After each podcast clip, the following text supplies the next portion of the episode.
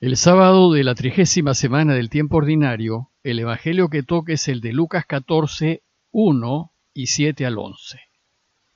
En aquel tiempo entró Jesús un sábado en casa de uno de los principales fariseos para comer, y ellos lo estaban espiando. Notando que los convidados escogían los primeros puestos, les propuso este ejemplo. Cuando te conviden a una boda, no te sientes en el puesto principal no sea que hayan convidado a otro de más categoría que tú, y vendrá el que los convidó a ti y al otro, y te diga, cédele el puesto a éste, y entonces avergonzado irás a ocupar el último puesto. Al revés, cuando te conviden, vete a sentarte en el último puesto, para que cuando venga el que te convidó te diga, amigo, sube más arriba, y entonces quedarás muy bien ante todos los comensales porque todo el que se ensalce será humillado, y el que se humille será enaltecido. El relato de hoy es la continuación del anterior, y por tanto inicia así. Entró Jesús un sábado en casa de uno de los principales fariseos para comer, y ellos lo estaban espiando. Es decir, el relato empieza retomando el primer verso del relato anterior para que nos demos cuenta de que se trata de la misma escena. Recordemos que Jesús ha sido invitado a comer en un día de sábado a casa de un fariseo importante.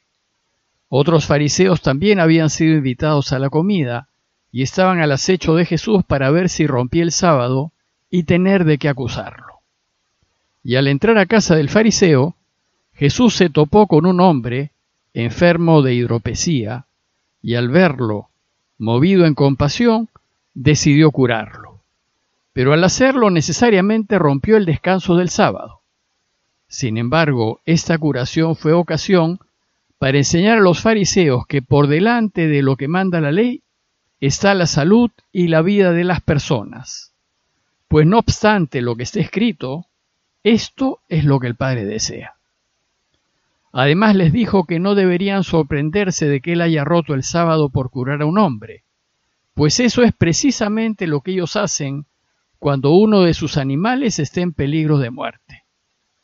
Y en un caso así, ellos se saltarían el sábado a fin de rescatar a su animal. Con cuánta más razón, dice Jesús, Él se salta el sábado para rescatar a una persona. Bueno, pues este contexto, un poco tenso, en donde Jesús al llegar se enfrentó a alguno de los invitados a la comida, es el que enmarca el relato de hoy. Pero la enseñanza de hoy no gira en torno al hacer lo que Dios desea, sino al modo como debemos proceder en la vida, si queremos que Dios reine. Es decir, gira en torno a la necesidad de ser humildes y discretos en todo lo que hagamos. ¿Y por qué Jesús nos enseña esto en este contexto? Porque la falta de humildad era otra característica de muchos fariseos, ya que el hecho de observar la ley siempre hasta en sus mínimos detalles, los había llevado a considerarse superiores a los demás y justos y perfectos ante Dios, pues entendían que sólo ellos estaban cumpliendo a la perfección la voluntad del Señor.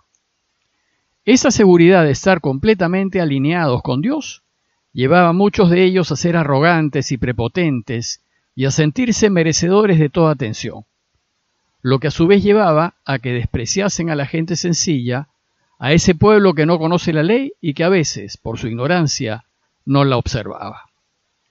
Bueno, pues esta actitud arrogante es la que va a quedar en evidencia en el relato de hoy. Veámoslo más en detalle. El fariseo dueño de casa, que había invitado a Jesús a comer, parece que gozaba de una posición económica sólida, pues había preparado una gran comida y había invitado a Jesús, probablemente a algunos discípulos, y a muchos fariseos.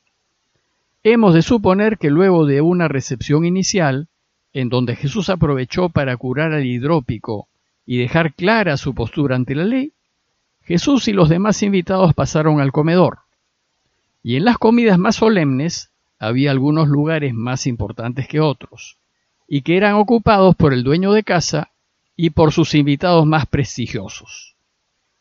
Entonces Jesús se puso a observar cómo se comportaban los invitados y observó que ellos forcejeaban para sentarse en los sitios de honor. Y entonces dice el texto que, notando que los convidados escogían los primeros puestos, les propuso este ejemplo. Una nota previa. El querer los primeros puestos, ser importante y ser reconocido, es propio de aquellos que se rigen por los valores del mundo. Ellos van a andar siempre buscando honores, aplausos y reconocimientos. Van a querer siempre salir en la foto y al lado de los más importantes como si la valía de una persona se pudiese transmitir por ósmosis. Van a hacer lo que sea para ser notados y considerados, es decir, para que los vean, y van a buscar salir en los medios, ser entrevistados, que todos hablen de él y que sus nombres sean conocidos. Usualmente quienes piensan así, como piensa el mundo, van a buscar ser presidentes o directores y van a querer ser elegidos o nombrados en puestos importantes, como si serlo fuese el objetivo y la realización de sus vidas. Aquí Jesús nos va a enseñar que el fin de la vida no es buscar notoriedad, que el fin de la vida debe ser y es Dios y solo Dios, y que lo que debemos hacer en cualquier decisión que tomemos es buscar volver a Dios, pues para esto hemos sido creados para vivir eternamente con Dios y alcanzar la felicidad total. Jesús pues observa el triste espectáculo que dan aquellos que en la vida buscan a toda costa y sacando a codazos a la gente, ganar honores, en vez de preocuparse por hacer méritos para la otra vida. Y aprovecha para enseñar a los invitados que estaban junto a él cómo es que debemos proceder en esta vida para hacer méritos para la próxima, diciéndoles, cuando te conviden a una boda, no te sientes en el puesto principal, no sea que hayan invitado a otro de más categoría que tú, y vendrá el que los convidó a ti y al otro y te dirá, cédele el puesto a éste. Lo primero que nos enseña Jesús es que lo importante en esta vida no es buscar honores. Y nos dice, no te sientes en el puesto principal. Pues si no eres el principal invitado, el mayordomo que organiza la comida te sacará.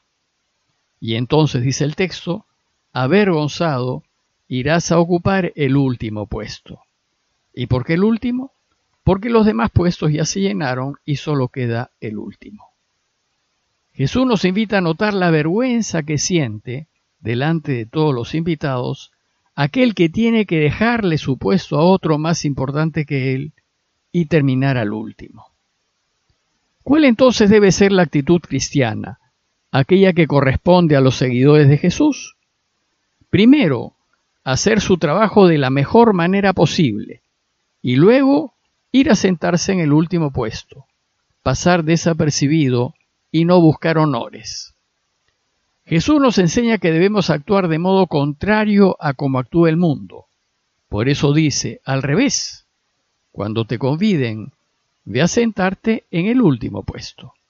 No ambiciones gloria ni poder, no ambiciones reconocimientos ni aplausos. La gloria, la fama, el honor y el reconocimiento no hay que buscarlos. Ellos vienen solos, llegan naturalmente cuando se busca a Dios. Ese fue el caso de Jesús. Él nunca buscó ser importante ni famoso. No le importaron los honores y sin duda no fue corriendo a ocupar los primeros puestos. Él más bien eligió pasar desapercibido y sentarse en el último puesto. Sin embargo, los evangelios nos dicen que su fama se extendía por todas partes y los fariseos lo invitaban a sus casas y lo hacían sentarse en puestos principales. Normalmente los honores, la fama y el renombre vienen cuando uno trabaja por Dios de la mejor manera posible y elige hacer bien lo que Dios quiere. Jesús concluye su ejemplo diciendo, elige sentarte en el último puesto, para que cuando venga el que te convidó te diga, amigo, sube más arriba, ven a sentarte en uno de los puestos de honor. La importancia jamás te la debes dar tú, te la darán los otros. Pues cuando eres ejemplar, son los otros los que reconocen tu valía. Y entonces cuando otros te hagan los honores que nunca has buscado, dice Jesús, quedarás muy bien ante todos los invitados. Y concluye su enseñanza diciendo, todo el que se enaltece será humillado, en cambio el que se humilla será enaltecido. La lógica del reino es inversa a la del mundo, pues en el reinado de Dios para ganar hay que ceder y para recibir hay que dar. Lo mismo sucede con los puestos de autoridad o de gobierno. Estos puestos no deben ser ambicionados. Lo que hay que ambicionar es poder servir bien. Y si algunos son invitados a ocuparlos, se deberá a sus méritos y deberán aceptarlos solo para servir, pero no para recibir los honores, los aplausos y las gollerías anexas. En conclusión, si en la vida nos movemos según los valores cristianos, lo que debemos hacer es elegir siempre a Dios y lo de Dios, siempre buscar elegir lo correcto y hacer lo que es justo. Pero además, debemos hacer lo que hacemos de la mejor manera posible, con excelencia, y buscando hacer el bien porque esto es lo que hay que hacer, sin buscar reconocimientos ni aplausos, sino solo buscando hacer nuestro trabajo de la mejor manera posible. Si hacemos así, los que trabajan con nosotros y los demás nos reconocerán, y finalmente los del mundo se rendirán ante nuestra excelencia.